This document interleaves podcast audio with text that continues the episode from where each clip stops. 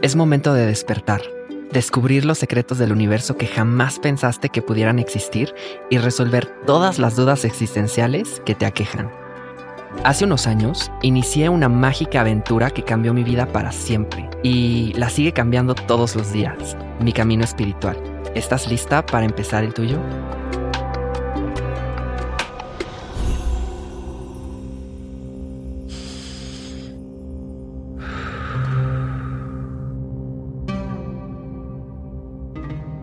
Montado en un elefante, iba un rey de tierras lejanas. De pronto, paró frente a un puesto de mercado y dijo, no sé por qué, pero quiero colgar al dueño de este negocio. Su ministro quedó en shock, pero no dijo nada. Al día siguiente, el ministro fue al puesto. Muy casualmente, preguntó de qué iba el negocio. El dueño contestó que vendía madera de sándalo. Le contó que casi no tenía clientes. La gente iba, olía el aroma del sándalo y luego se marchaba. Su única esperanza era que el rey muriera para que subiera la demanda de la madera para los funerales del monarca. El ministro entendió por qué el rey había parado ahí un día antes Seguramente sintió las vibraciones de los pensamientos negativos del mercader y terminó deseándole lo mismo.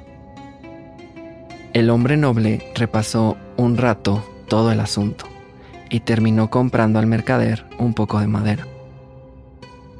Al regresar a palacio, fue directamente a la corte y reportó al rey que el mercader le tenía un regalo. El rey se sorprendió y, complacido por el olor y el color de la madera, mandó algo de oro al mercader, pero también se sintió mal por haber deseado matarle. Cuando el mercader recibió las monedas del rey, se sorprendió y se dispuso a proclamar que el bondadoso monarca le había salvado de la bancarrota. Y también sintió tristeza en su corazón por haber deseado su muerte. ¿Qué tal amiguitos de la pradera? Mi nombre es Dito Torres y me conocen como el dragón azul. Este podcast contiene información sensible y podría contener lenguaje explícito, así que se recomienda discreción. ¿Qué es karma? preguntó Buda una vez. Sus discípulos respondieron, nuestras palabras, acciones y emociones. Buda negó con la cabeza y dijo, tus pensamientos son tu karma. No es broma. Me dieron escalofríos de solo pensar que nadie se salva realmente de eso que a veces tomamos muy a la ligera, el karma. En teoría, si tenemos buenos pensamientos hacia otra persona, esos pensamientos positivos se nos regresan favorablemente. Pero si lo que pensamos es negativo o tenemos un deseo oscuro, entonces la retribución también llegará a nosotras, en el mismo tono, ¿correcto? Hay muy pocos fundamentos de vida que son vitales para todas las personas y sistemas de creencia. El ciclo de la vida humana tiene base en dos principios, Dharma y Karma. Cuando una persona nace, tiene por default una serie de deberes y responsabilidades que son asignadas por la sociedad como ley cósmica y que se supone aceptada y como individuos, cada persona tiene acuerdos y andanzas. Dharma y karma proveen la base de la moral budista, pero también influyen en el concepto religioso de justicia. Forman un camino que guía al alma a través de la reencarnación y hasta la iluminación. Esto es posible porque ambos conceptos están conectados.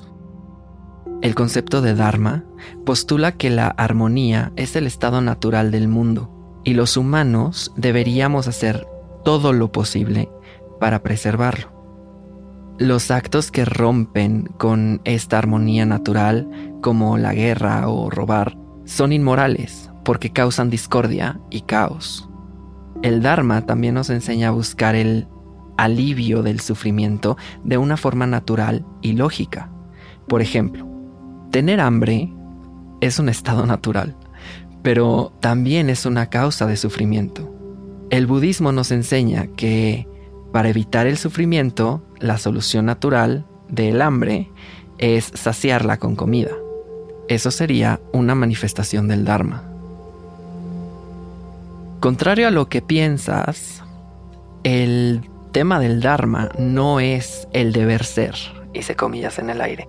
O sea, sí, pero no. Ahí te va.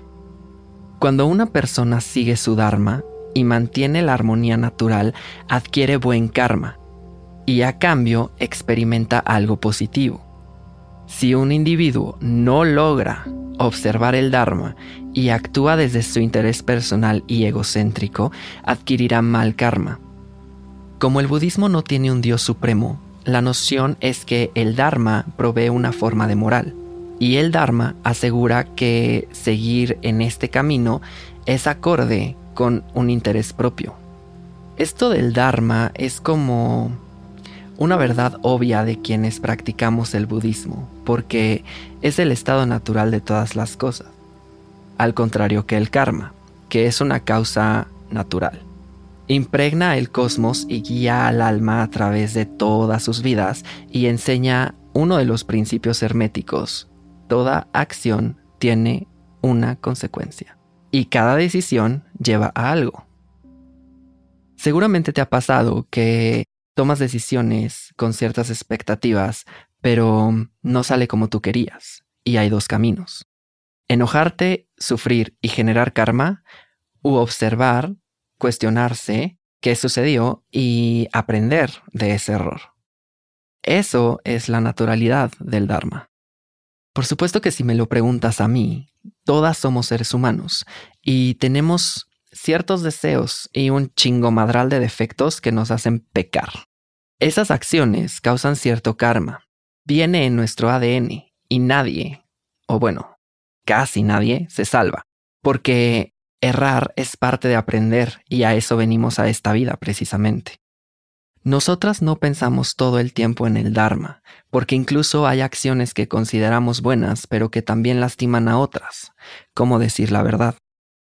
Aunque claro, depende mucho de cómo digas esa verdad, porque si es con un dolo, entonces tu mismo Dharma genera karma. Ejecutaste para herir. ¿Te hace sentido? La concepción del Dharma puede diferir de una religión a otra, o incluso de una persona a otra. Veamos. Comer carne es un gran ejemplo. Polémico, pero grande. Para algunas personas o comunidades, comer carne de otros animales es dharma, porque mantiene el balance en la cadena alimenticia. Es un punto válido, pero hay quienes consideran esto como adharma, porque matar es un acto que atenta contra la humanidad y por tanto, preservar la vida por encima de mis deseos es dharma, lo que también es un punto muy válido. Esta, por ejemplo, es una discusión que no terminará nunca, pero lo ejemplifica perfecto.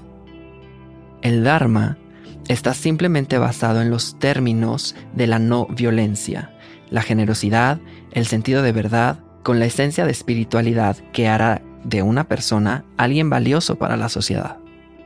Pero necesitamos entender que este concepto a veces es malinterpretado y crea divisiones entre los humanos.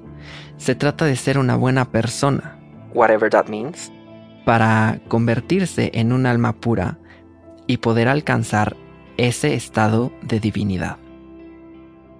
Me atrevo a decir que el Dharma está más conectado con la espiritualidad que los valores que nos enseñan de pequeñas, que están más truqueados que los efectos especiales de cualquier película de ciencia ficción.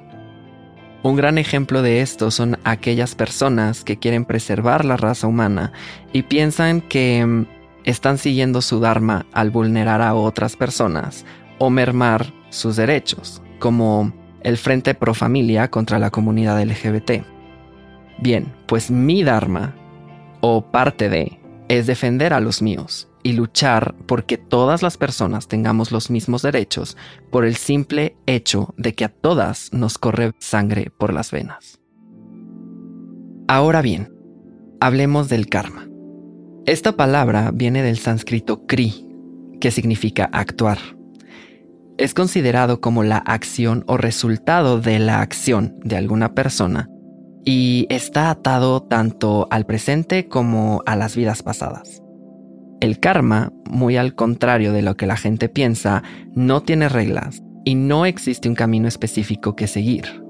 Es más, no hay un maestro que pueda enseñarte sobre el karma.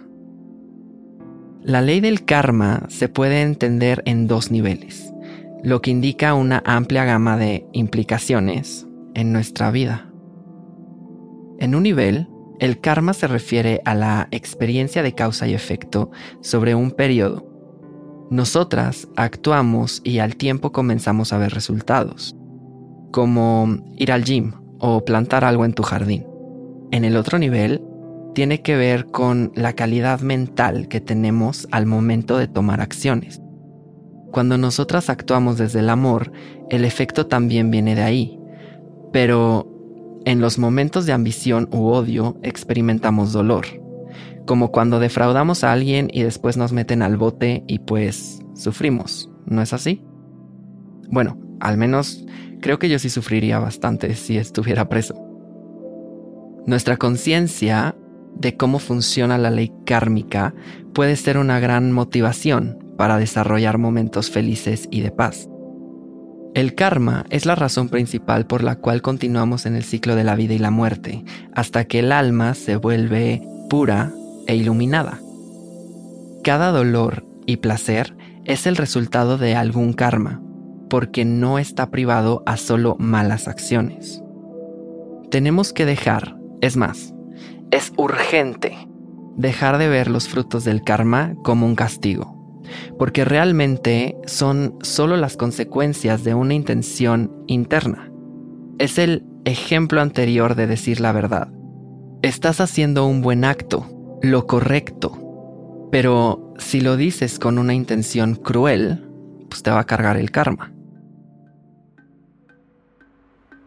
El ciclo kármico es vicioso en la vida de los seres humanos. Algunas personas consiguen pronta liberación y de acuerdo con la mitología hindú, una persona puede pedir perdón por su karma al acercarse a Dios. Ahora, esto es muy importante. Existen tres tipos de karma, y seguro esa no la veías venir. Uno, Sankita. Son los trabajos o actos acumulados que has completado en el pasado. Estos no se pueden cambiar, pero sí esperar a que den frutos. Es la vasta acumulación de karma que engloba nuestras incontables vidas pasadas. Cada acción que hemos hecho y que seguimos haciendo. 2. Parapta. Esta es la porción del karma pasado que es responsable del presente. Son las acciones y reacciones maduras y fructíferas. Tu historia ayuda a forjar quién eres. Y no se puede cambiar, pero sí podemos abrirnos a experimentarlo. 3. Agami. Este es el karma que estamos creando para nosotras mismas en este preciso momento. Es la acción que decidimos hacer ahora mismo en esta vida presente. Estos tres aspectos del karma se mezclan unos con otros Entenderlo tiene ciertos beneficios porque nos hace pensar un poquito más, ser conscientes de nuestras acciones para no traer sufrimiento a nuestra vida o a la de las demás personas. Al hacernos responsables de nuestros pensamientos y acciones, creamos nuestra realidad. Todo lo que pensamos o hacemos ahora marca nuestro futuro relacionado con estos pensamientos. No hay mal karma o buen karma eso es un recurso gastado para intentar entender lo que significa realmente. Y es curioso cómo siempre lo llevamos a algo negativo. Recuerdo haberle dicho a mi prima una vez, ya hace bastante tiempo, que su hija sería un karma. Y pues sí, pero te sorprenderías si te digo que es la niña más buena que el pan, más noble, más inteligente que me he topado en esta vida. Y por supuesto, ¿qué es el karma? Al final ella se creó por una decisión tomada, pero no necesariamente tiene que ser todo malo o que la hija la hiciera sufrir, just because. Cuando deseamos que a alguien le llegue su karma o su karma le haga pagar, Es como decir, pero hay un Dios que todo lo ve, evocando obviamente a que algún daño vendrá y eso al final genera más karma, porque recordemos lo que dice Buda, todo está en el pensamiento y la intención de sus acciones. Necesitamos aprender a ser más congruentes y para eso tenemos que entender estos dos conceptos básicos de la vida y saber cuáles son sus diferencias, dónde encuentran el equilibrio. Te lo comparto en estos siete puntos. 1. El Dharma es completamente basado en el presente, mientras que el karma tiene impactos también desde una vida pasada. 2. El Dharma puede dividir a las personas entre las sociedades, pero el karma las cubre todas. 3. El Dharma está conectado a la espiritualidad, pero el karma es universal e impacta sin discriminar. 4. El Dharma no tiene un fruto específico, pero el karma menciona esta teoría que solo recibes lo que das. 5. Hay reglas del Dharma, pero el karma no tiene límites. 6 el Dharma puede ser enseñado por cualquier maestra, pero el karma es una lección de vida. 7. Es común malinterpretar el Dharma, pero en el karma eso no existe. El budismo nos enseña que esta vida es una de muchas y que cada una es distinta. Las personas sin morales acumulan karma y experimentan la reencarnación en especies más bajas, como un ratón, por ejemplo. También podemos ser víctimas de eventos negativos que derivan de decisiones tomadas en vidas pasadas. El Dharma ayuda a evitar un destino de sufrimiento siempre y cuando se respete la armonía natural en esta vida. Y la reencarnación es un tema tan misterioso como interesante, pero hablaremos de eso en otro momento, porque hay demasiadas teorías. Al final, lo único que importa es lo que harás a continuación y el cómo piensas de las personas a tu alrededor, porque definitivamente el universo es tan sabio que dará a cada persona lo que necesita.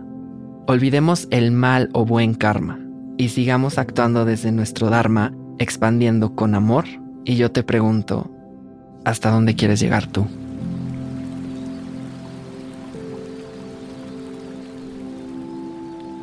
Cada paso que des, piensa en todo lo que tuvo que pasar para avanzar, pero sin mirar atrás. La magia está en vivir el hoy, así que si tienes dudas, comentarios o necesitas ayuda, puedes contactarme a través de mi Instagram que dejaré en la descripción de este episodio. Asegúrate de seguirme y compartir este espacio si te ha ayudado o te ha gustado. Me gustaría compartirte que este podcast es grabado y producido en los estudios de Nodalab en la Ciudad de México. Podrás encontrar en las notas de este episodio las acciones dármicas que estamos haciendo en esta familia de podcasters que estamos construyendo. Poco a poco, pero con mucho amor. Recuerda siempre que ser una buena persona va mucho más allá de hacer buenas acciones. En realidad, todo está en tus pensamientos. Te escucho en el que sigue. Namaste.